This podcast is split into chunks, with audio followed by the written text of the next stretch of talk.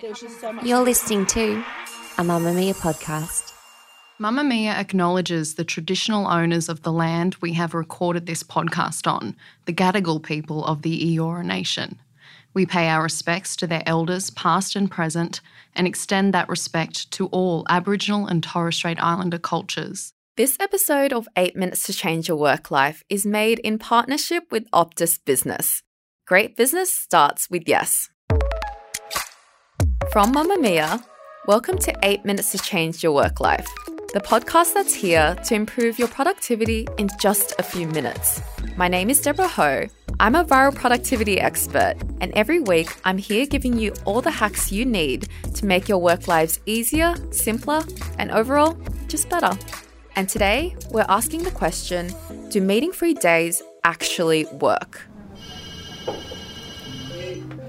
All office workers know there's nothing worse than a meeting, just for the sake of a meeting. New data published in The Australian shows that the average professional spends more than half their work week in meetings. That's almost 22 hours in meetings each week, which has increased by more than seven hours since the pandemic began. So, what's the solution? A number of companies have road tested banning meetings for one day every week, calling it a meeting free day and the results have been astounding. Here to talk about the hows and whys is Cyril Peupion from Work Smarter, Live Better. My name is Cyril, Cyril Peupion. I'm a lead a company called Work Smarter, Live Better. We work with large corporate. Our clients are big companies around the world, and they're typically leaders in their team, super smart people, high performer, but people who would say, I know what I'm supposed to do, but I'm completely swamped. I'm swamped with email, I'm swamped with meeting, I'm swamped with things to do.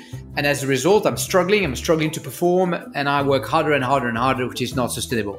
These are the people we work with. So, big question do we have too many meetings? And the shorter answer is yes. At Work Smarter Better, we work with leaders around the world. So, we have clients from about 19 countries, thousands of leaders, and the vast majority, I can tell you, complain about meetings. There was an article published a few years ago in the Harvard Business Review. It's called The Leader's Calendar by Michael Porter. And he found that on average, leaders have more than seven meetings per day. Seven meetings per day. And they spend about 72% of their working time in meeting. First, there's an issue of volume, which is absolutely clear and has increased with the pandemic because now we have discovered the joy of video meeting. And the joy of video meeting is we have more of those. They start earlier, they finish later on. We even have a gap of 15 minutes and people still put a meeting in it. And so it's the death by meeting. But the other thing issue on this one is not only the number of meeting, is the quality of meeting. 71% of leaders said meeting that they attend are unproductive or inefficient. So it's not only the volume, is the impact. So I hear quite often people talking about meeting free days. Let's do a no Wednesday meeting or no Friday meeting. I think the meeting free day is a step in the right direction, but I don't think it's the solution. A few years ago, there's a company called Best Buy in the US. And they were like many companies that we work with, they were tackling the issue of meetings. And they tried many things. They tried putting some more rules. It worked, but it was not great. They tried a Wednesday free meeting day. And what they saw is, yeah, great, there was no meeting on Wednesday, but there was more meeting on the other days. It was kind of, we just moved the prime to another places. And two HR ladies had a bit of an insight. They thought, maybe the issue is not meeting.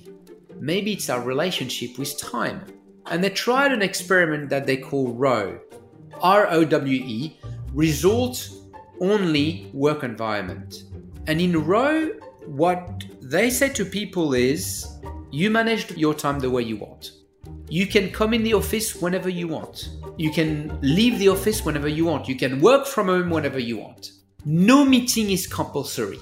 No one will say anything if you don't attend a meeting. The only thing we ask you is your performance.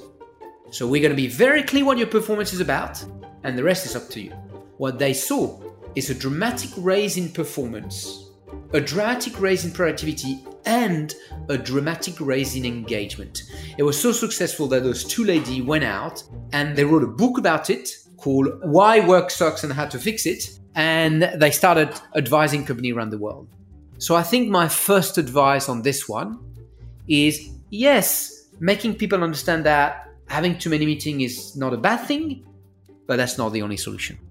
What people tend to think about the logic of meeting is meeting with others. When we're working with leaders, we create an important shift. And the shift is their calendar should be full of meeting with themselves. And so my first advice is rather than only thinking about meeting as meeting with others, think about meeting both at meeting with others and meeting with yourself. And have more meeting with yourself and respect them. When you have a meeting with yourself, if you say start at 10, it start at 10. During the hour that you've blocked the meeting, no emails, no phone calls, be 100% focused. Have meeting with yourself and respect them as much as meeting with others. That's my first suggestion. My second suggestion is prioritize your meeting by impact. The importance of meeting shouldn't be if you have a meeting with yourself or someone else or a number of people. The question, and it's a fundamental question of time management impact. You look at a meeting, and it could be a meeting with yourself, and you ask yourself, is this meeting going to have a big impact long term on my performance? And if the answer is yes, that's a meeting you protect.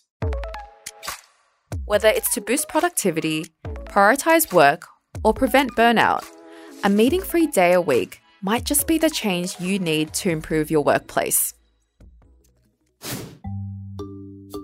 Today, we're finishing the show with something to make your work life just that little bit better from our presenting partner, Optus Business. We all know that flexibility is a major key to running a successful business. Flexibility means you can adapt quickly and be ready for whatever challenge arises. And with Optus's Business Mobile Plus, you can flex to fit your business by scaling up and down as you need. More SIMs? No problem. You'll even get discounts as you increase your business's numbers. Need a new phone? Add the latest device to your plan as you go. And with no lock in contracts, your plan is flexible so you can change as your business does. Terms and conditions apply.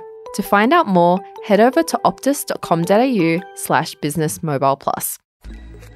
That's it for 8 Minutes to Change Your Work Life this week. I'm Deb Ho, and we'll see you again next week. We know when making your business dreams a reality, every dollar counts. Head over to the show notes after this episode, and by completing a quick survey about your business and to thank you for your time, you'll go in the running to win a $50 gift voucher. This episode of 8 Minutes to Change Your Work Life was made in partnership with Optus Business. Great business starts with yes.